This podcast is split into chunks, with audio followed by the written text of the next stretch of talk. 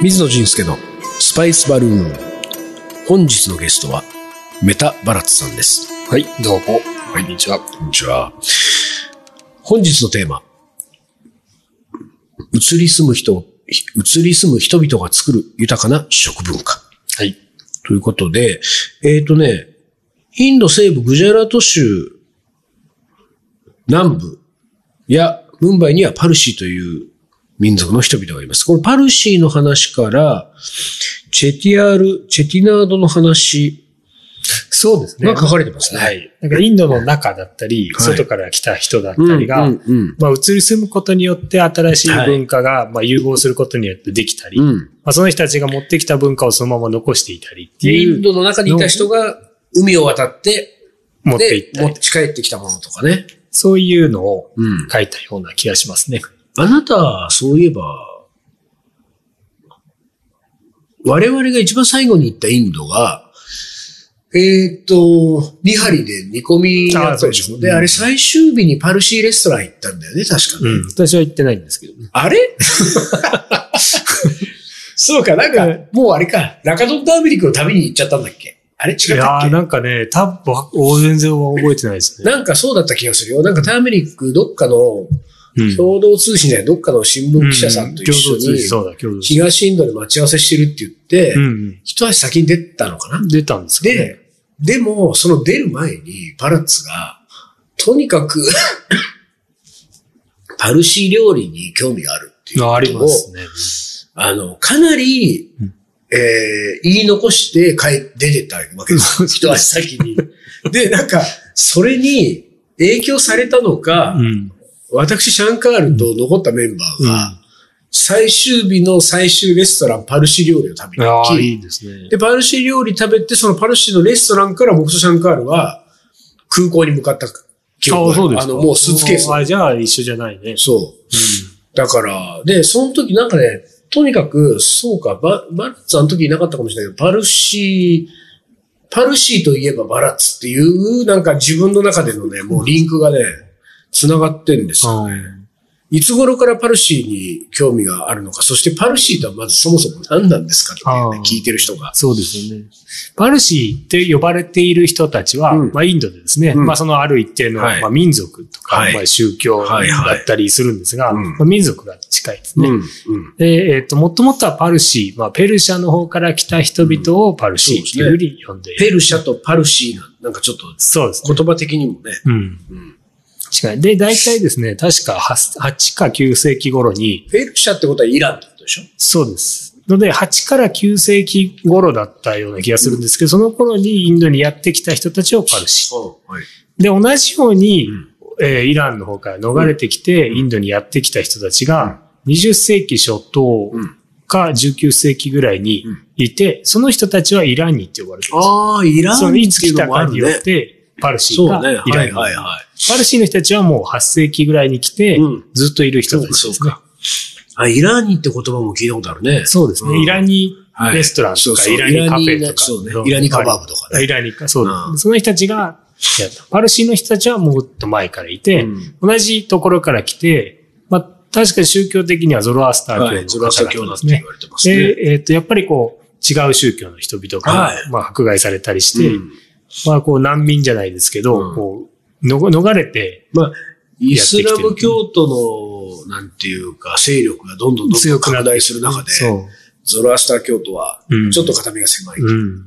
で、それでやっぱりインドの方に逃れてきた彼らが、うん。まあ最初にやっぱこう入り口として来たのはグジュラートですから。うん。で、グジュラートの、えーところに、まあ、しまあ、大人数でやってくるわけですね。で大人数でやってきて、うんえー自分たちをここに住まわせてくれと。はい。まあ当時マハラジャだったかわからないですけど、その人にお願いして、で、その時に、やっぱこう、まあ来たからにはある程度おもてなしとして、はい。まあ話を聞く機会。はい。ただ結構な人数なので、その、えーパルシーの人たちをうん。受け入れるのはちょっと難しいと。うん。その当時の、うん。はい。まあその、うん。マハラジャか王様も考えて、うん。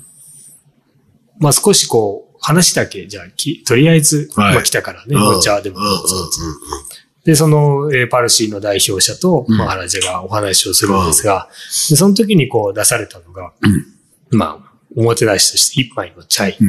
まあ大体チャイが出てきますからね。うん。で、そのチャイには、チャイはですね、うん。あの、もうコップいっぱい、なみなみと注がれている。はい。まあ、それを見たそのパルシーの代表者は、うんまあ、分かったわけですね。うんもうここに、えーコップいっぱいにチャイが入っているということは、この領土、まあ、この土地にはい。はいっぱいだと。うん。我々が。我々が、うんあの、入る、誰も入れないと。余地はない。余地はないですよっていうメッセージとともに、こう、チャイを出したんですが、うん。それを見てこのパルシーの代表者は、うんそこにこう、砂糖をはい。一つはい。入れて、ほう。そのチャイ自体を溢れさせず、はい。甘くしたんですね。ほで、それを返し、う。うん。で、そのメッセージとしては自分たちは迷惑をかけない。はい。うん。そしまあて、移りする美味しくなります美味しくなる甘くなるし、うん。よいいいですよ。で、それで、こう、結果、えーまあ、それを見たマハラジャは、うん。まあ、感銘を受けて、移り住んでもいいということになっているらしいんですけどね。これはいい話 いい話。うん。なんか前も話したような気これはがしますよね。ね、前も聞いてます。うんで、前にさ、うん俺も覚えてないけどね。前に聞いた話とちょっと違ってたりしてて。まあちょっと違うかもしれないですね。でもさ一世紀二世紀ずれてるこれを、あの、前のに話を聞いた時と僕も同じリアクションをしてたら恥ずかしいけれども、その一杯うん砂糖を入れうん。た時に溢れちゃったらどうしたんだろうねと思って。なみなみのチャイだったんでしょ、うん。溢れますよね、普通ね。溢れるよね。でも私もわからないですけど、それの話で溢れたことにはなってる。まあでも、あの、カップソーサーのはい文化ですから、うん溢れたところで、まあそうです。うん、ソーサーから飲めばいい。まあちょっとぐらい溢れてもね。そうそうそう甘くなってるからいいよ。あのね、こう話飛んじゃうけど、日本人があの、マス酒継ぐときにね、うんわざと溢れてこう、そう。マスの方にまで日本酒はい注ぎますけど、あの感じと、あのこう、カップソーサーのうん。ソーサーに移す感じは全然別かね。別じゃないですか？まあ熱いものだからイギリスから伝わっているのがカップとソーサーで。はい。だかでらソーサー。熱いから冷ましてソーサーで飲む。我々が、あの、バラッツ覚えてるかわかんないけど、まあ最初、かなり初期の頃、チャロインディアで、うんインド行った時に、どっかのレストランっていうか、まあ多分食堂、うん。で、おじさんが、ソーサーから飲んで、チャイ飲んでたのを見たのを覚えてる、うん、うん、そうメガネのさ、おじさんで、うん。あの時多分だけど、ソーダ一個、カメラマンのね、うん。が撮った写真が、うん。そのドーンっていう、そのおじさんがもう、まさに、ソーサーに移したチャイを、うん。こっちを見ながら飲んでる。ドンって写真を撮っうんててうん。その写真がすごいこう印象的で覚えてるんだけど、俺はあの時に、僕は初めてだったんですよ。ソーサーにうん。